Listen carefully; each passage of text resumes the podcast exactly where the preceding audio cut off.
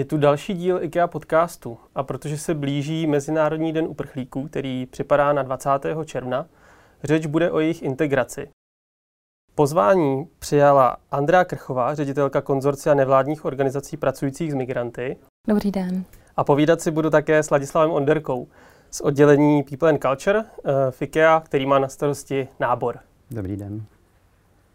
IKEA ve spolupráci s konzorciem zahájila letošního roku tříletý projekt, který se nazývá Program pro rozvoj kompetencí uprchlíků a zaměřuje se na podporu držitelů mezinárodní a doplňkové ochrany. Andreo, čemu se uh, konzorcium věnuje a jak konkrétně uprchlíkům pomáhá? Konzorcium nevládních organizací pracujících s migranty v České republice zastřešuje 15 nevládních organizací, které pracují s migranty, s uprchlíky, s lidmi, kteří mají nějakou migrační zkušenost a společně se snažíme vést dialog. Vést dialog tak, aby česká společnost se stala sebevědomou společností, která si je vědoma svých hodnot, svých tradic a zároveň, aby to byla společnost otevřená, která dokáže pracovat s jinakostí, která dokáže eh, pracovat i s tím, že sem přicházejí jiní lidé, kteří mluví jinými jazyky z jiných kultur. Takže společně komunikujeme se státní zprávou tak, aby se nezhoršovalo legislativní nastavení, aby se nezhoršovaly podmínky pro příchozí, aby zkrátka ta společnost eh, mohla konstruktivně růst a pracovat s tou jinakostí. Jak dlouho konzorcium v České republice uh, působí? Už přes 20 let. Láďo, proč uprchlíci a proč toto téma je důležité pro IKEA? Tak eh, já si vždycky říkám otázku pro koho jiného než pro IKEA a je to proto, že v té naší firemní kultuře a naší firemní DNA je hluboce zakořeněna diverzita, inkluze a všechny tady tyhle ty faktory, které můžou samozřejmě pomoct eh, tomu tyhle ty lidi začlenit a ukázat jim eh, prostor v tom, na tom pracovním trhu. U nás říkáme, že každý máme talent. A to samé platí samozřejmě i pro tady tuhle tu skupinu, kteří ten talent určitě mají a můžou ji přinést a pomoct se firmě rozvíjet tím správným směrem. Jak konkrétně je nastaven projekt s IKEA a co můžou uchazeči získat? Tak v první řadě uh, je to potkání s tím přátelským prostředím tady. Kromě toho, a to bych vyzvedla úplně jako vlastně to nejdůležitější, uh, absolvují jazykové kurzy, protože eh, lidi, kteří tu obdrží mezinárodní ochranu, tak mají nárok na 400 hodin jazykové podpory. A my vidíme, že to nestačí, že ta čeština je tak náročný jazyk, že proto, aby ti lidé mohli vstoupit na trh práce, tak je to absolutně nedostačující. A v tom jsou ty jazykové kurzy, které ještě jsou obohacené tím prvkem obsahovým se zaměřením na trh práce, tak jsou pro ně obrovským přínosem. Dále ti lidé mají možnost eh, absolvovat takzvané job kluby. To jsou kurzy, kde se seznámí s tím, jak žádat o práci, eh, dokážou poté napsat životopis, motivační dopis, seznámí se s tím, jaké typy pracovních smluv eh, jsou na tom českém trhu práce a s mnohými dalšími tématy. Dále mají možnost nahlédnout do toho, jak funguje IKEA v procesu takzvaného training day a vlastně vidí, jak, jak pracu, jak, jakým způsobem je možné se do IKEA přihlásit a získat tady práci. Kdo vede kurzy? Jste to vy z konzorcia nebo spolupracujete s některými odborníky? Spolupracujeme s našimi členskými organizacemi a spolupracujeme s lektory, kteří mají dlouhodobé zkušenosti právě s tím, jak integrovat lidi na trh práce, jak pracovat s jejich specifickými potřebami, jak pracovat s tím, že nerozumí úplně dobře česky. Snažíme se i ty obsahové kurzy vést v češtině, tak abychom rozvíjeli tu jejich jazykovou kompetenci. A ty kurzy českého jazyka vedou lektorky českého jazyka jako jazyka pro cizince. Jak obecně firmy v Česku uh, pracují s uprchlíky? A můžeme uvést nějaké další příklady? To bohužel nemůžeme. Uh, IKEA je první firmou, která uh, se takhle zaměřuje na to, aby pracovala s uprchlíky, tedy s lidmi, kteří mají takhle specifickou pot, eh, specifické potřeby, protože ti lidé sem přicházejí a mají ty opravdu jedinečné kompetence, mají opravdu mnoho talentů. Nicméně mají za sebou také spoustu nepříjemných životních zkušeností a to, co musí úplně jako první udělat, aby dokázali vystoupit z té své zóny komfortu, tak se musí vypořádat se svými traumaty a to není jednoduchá věc.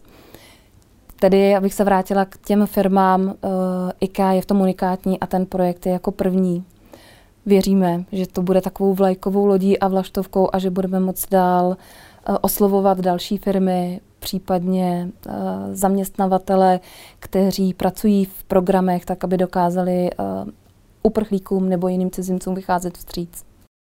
Program se zaměřuje na držitele mezinárodní ochrany. Co to vlastně znamená, o jakém velkém počtu nebo skupině lidí mluvíme a od, z jakých zemí pocházejí? Mluvíme od roku 1990, kdy jsme začali přijímat eh, uprchlíky, tak mluvíme o skupině asi pěti tisíc lidí. Z nich už tisíc lidí má občanství české, takže v tuhle chvíli držitelé azylu, mezinárodní ochrany nebo doplňkové ochrany je asi 4, 4 tisíce a pocházejí z různých oblastí světa. Eh, tak, jak se vyvíjely ty historické události, přicházeli sem lidé z Balkánu v období balkánských válek, přicházeli sem lidé z Čečenska, eh, je tu spousta lidí aktuálně ze Sýrie, z bývalého Sovětského svazu, nově narůstá počet lidí, kteří přicházejí z Běloruska, z Gruzie, Afghánistánu. Je nějaká země, která převažuje v poslední době, nebo jsou to všechny ty, které si vymenovala? Jsou to ty, které jsem vymenovala, nicméně teď převažuje asi nejvíc ta Ukrajina, tu jsem předtím nezmínila, Bělorusko, Gruzie. Za námi vidíme Abdula, což je příběh vlastně jednoho našeho zaměstnance právě z programu na rozvoj kompetencí uprchlíků. Láďo, kolik uchazečů aktuálně pracuje v IKEA z tohohle programu a můžeš říct nějaké blížší čísla, jestli už jsou? Tak e, ten program, který vznikl tady v tomhletom roce 2021, se týká celého světa IKEA. Je do toho zahrnuto zhruba 300 obchodních domů ve 30 zemích e, světa, což je poměrně velké množství lidí. U nás my jsme s tím začali v lednu, v lednu, únoru, kdy jsme vlastně oslovili zhruba 14 zájemců a z těch 14 zájemců, kteří prošli právě už těmi kurzy, které tady Andrea zmiňovala, tak uh, už 6 našlo práci, už je máme zaměstnané a další momentálně uh, čekají, než bude ta vhodná pozice, na kterou se můžou přihlásit. Každopádně my tady operujeme dohromady v regionu Česko, Slovensko, Maďarsko. Na Slovensku máme obchodní dům v Bratislavě, kde už nastoupili čtyři eh, kolegové noví a v Maďarsku je to deset kolegů. Do budoucna my plánujeme zhruba během dalších dvou let eh, nabrat eh, další tady tyhle ty kolegy, kteří samozřejmě nám můžou hodně, hodně pomoct a oživit tu multikulturnost a počítáme zhruba z 83 uprchlíky. Láďo, ty jsi byl součástí toho náborového procesu teďka na jaře. S některými už se setkal. Co říkají na práci FIKEA a jaké jsou jejich první hodnocení? Já jsem měl možnost eh, eh, potkat kolegy na pražských obchodních domech a se všema, se kterými jsem mluvil, tak jsou nadšení z našeho pracovního prostředí, z kolegů, kteří je přijali velice otevřeně a kteří jsou jim nápomocní. Takže eh, prozatím doufám, že to bude i do budoucna, budou mít, eh, nebo mají jenom ty nejlepší eh, zkušenosti. Andrea nám nastínila, že eh, jazykové kurzy dostávají hnedka při vstupu do toho programu. Je to důležitá součást i pak po náboru samotném, když už jsou zaměstnaní, pokračují kurzy?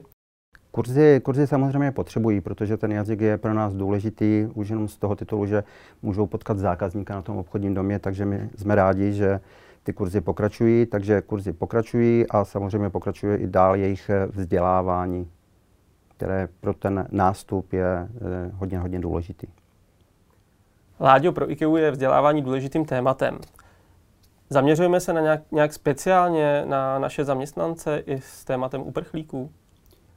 Ano, i tohleto téma my v našem vzdělávacím systému máme.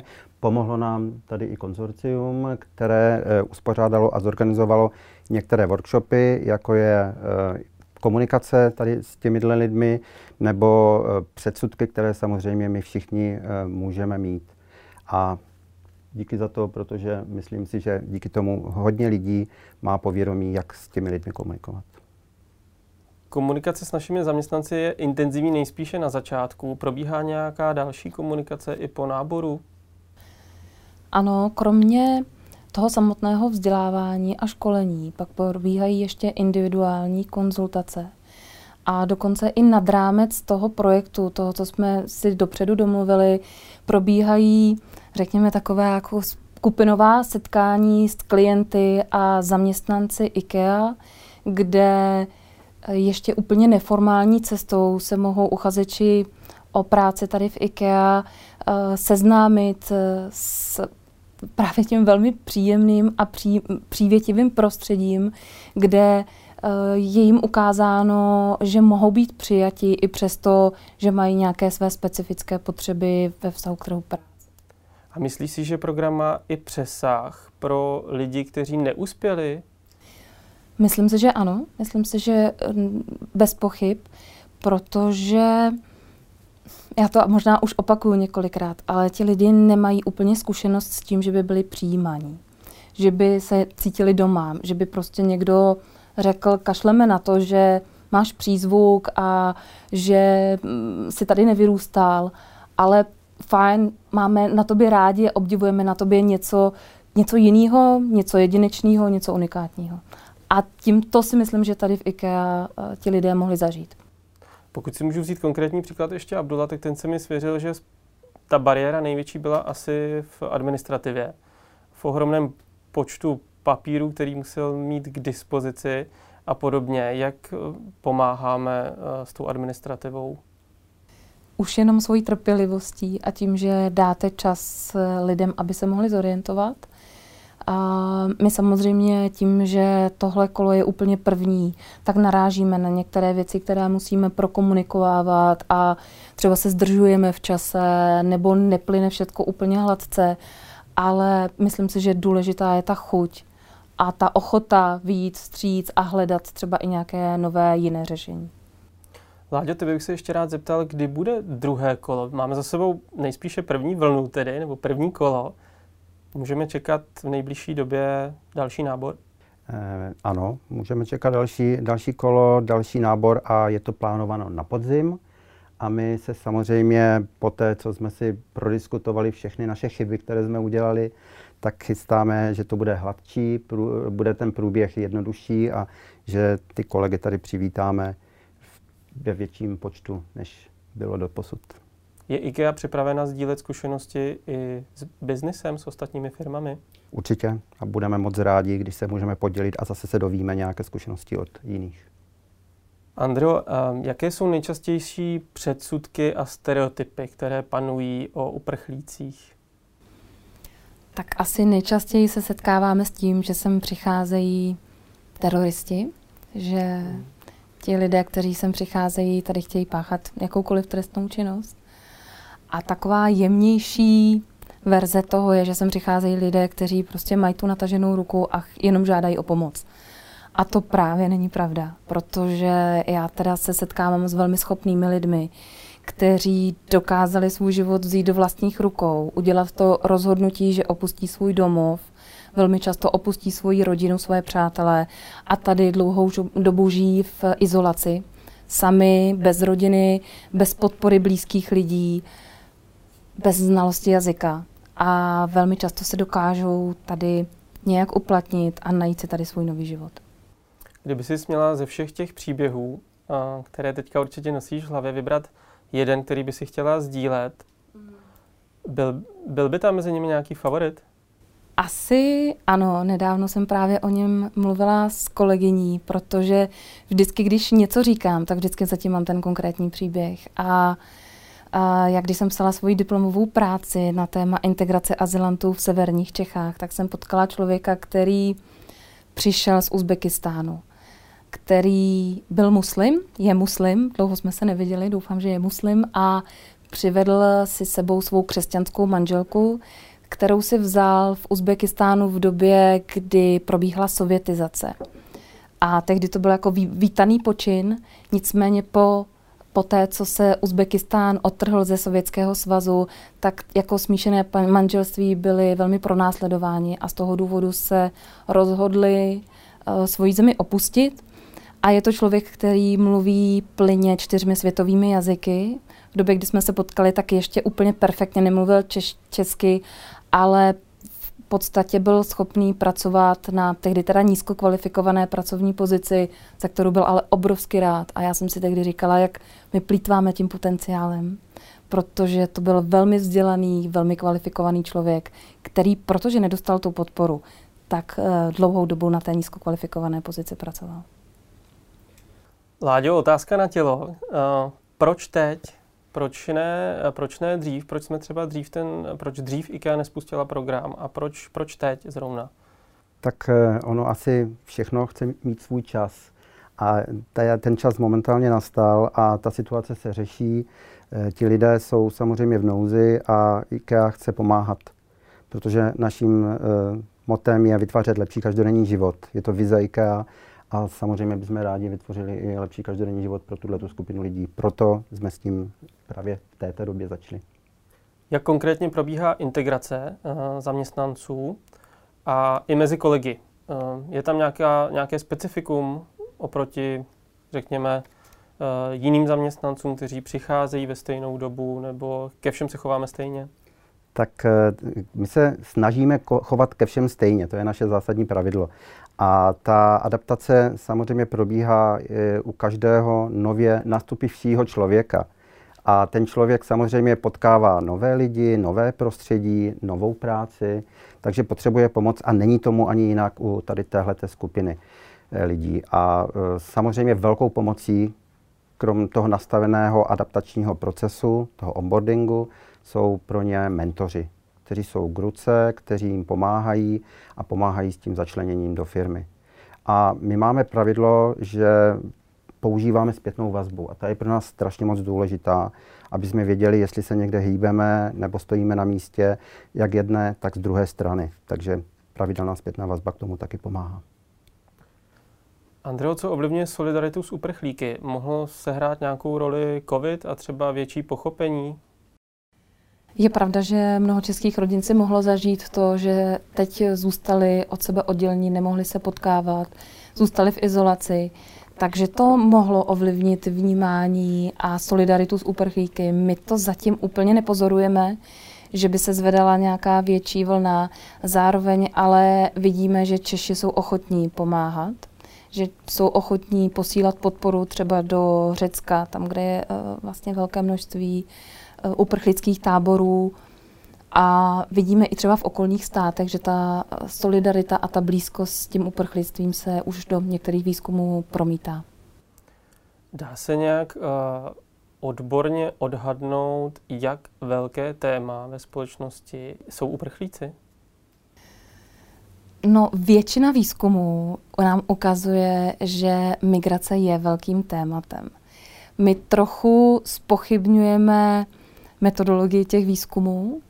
Eh, trochu vidíme, že ta mediální a kampaň, řekněme, vedená, eh, zkresluje celou tu situaci, protože víc se o těch problémech mluví, než že by fakticky byly. A taky vidíme, že v minulosti, když ještě nebyly sociální sítě, přicházelo sem mnohem víc lidí, kteří dostávali byť dočasnou doplňkovou ochranu nebo mezinárodní ochranu a takové téma ve společnosti to nebylo. Takže bych řekla, že média k tomu jako významně přispívají. Zároveň politická situace je taková, že za tu migraci se dá schovat spousta, řekněme, jako demagogických témat nebo témat, které s tou migrací vůbec nejsou spojený. A vytváří se trochu strach ve společnosti něčím jiným, než co fakticky nám hrozí. Na 20. června připadá Mezinárodní den uprchlíků. Jaké aktivity konzorcium chystá? My jsme se rozhodli, po té, co jsme slyšeli poptávku, eh, natočit také jeden náš uh, konzorciální podcast ve spolupráci s Amnesty International, kde bychom chtěli vysvětlit uh, běžnému posluchači ty základní pojmy. Chtěli bychom víc přiblížit to, čím uprchlíci musí procházet, když vstupují na území České republiky. Právě z toho důvodu, že víme, že musí podstupovat mnoho bezpečnostních kontrol. A chceme přiblížit zkrátka ten život uprchlíků tady v České republice. Dále potom ve spolupráci s členskými organizacemi, s organizací na pomoc uprchlíkům 15.6. Eh, se podílíme na přípravě eh, akce, která se bude pořádat eh, v kasárnách Karlín, kde také budou představeny každodenní aktivity uprchlíků. A 29.6. proběhne Refuge Fest. A víc informací se můžete potom dozvědět na Facebooku nebo na webových stránkách, ať už konzorcia nebo uh, členských organizací. A jaké aktivity chystá IKEA na podporu Mezinárodního dne uprchlíků? Tak eh, IKEA chce samozřejmě využít tu eh, šanci, že máme mezi sebou nové kolegy, takže je to, je to například, že nás napadlo, že s, připravíme nové menu v naší kantýně a vždy Eh, by mohli přispět tady tyhle lidé ze země, odkud pocházejí, s nějakou nabídkou. Pak jsou to samozřejmě workshopy, protože je to multikulturní záležitost, takže eh, setkávání tady téhle skupiny lidí s našimi stávajícími zaměstnanci. Pak máme připravené eh, video, právě tady už se zmiňovaným kolegou Abdulem, který má nádherný příběh a přišel tady do republiky s tím, že tady stráví e, svatební cestu a ze čtyř týdnů z toho jsou už dneska čtyři roky a eh, je strašně fajn, že Abdul se rozhodl spojit svoji pracovní kariéru s IKEA a pracuje momentálně u nás. Děkuji za milé povídání. Já myslím, že jsme u konce. A věřím, že mm, jsme tak trošku společně přispěli i k osvětě, k uprchlíkům. A s vámi se loučím u dalšího dílu IKEA podcastu na viděnou a naslyšenou.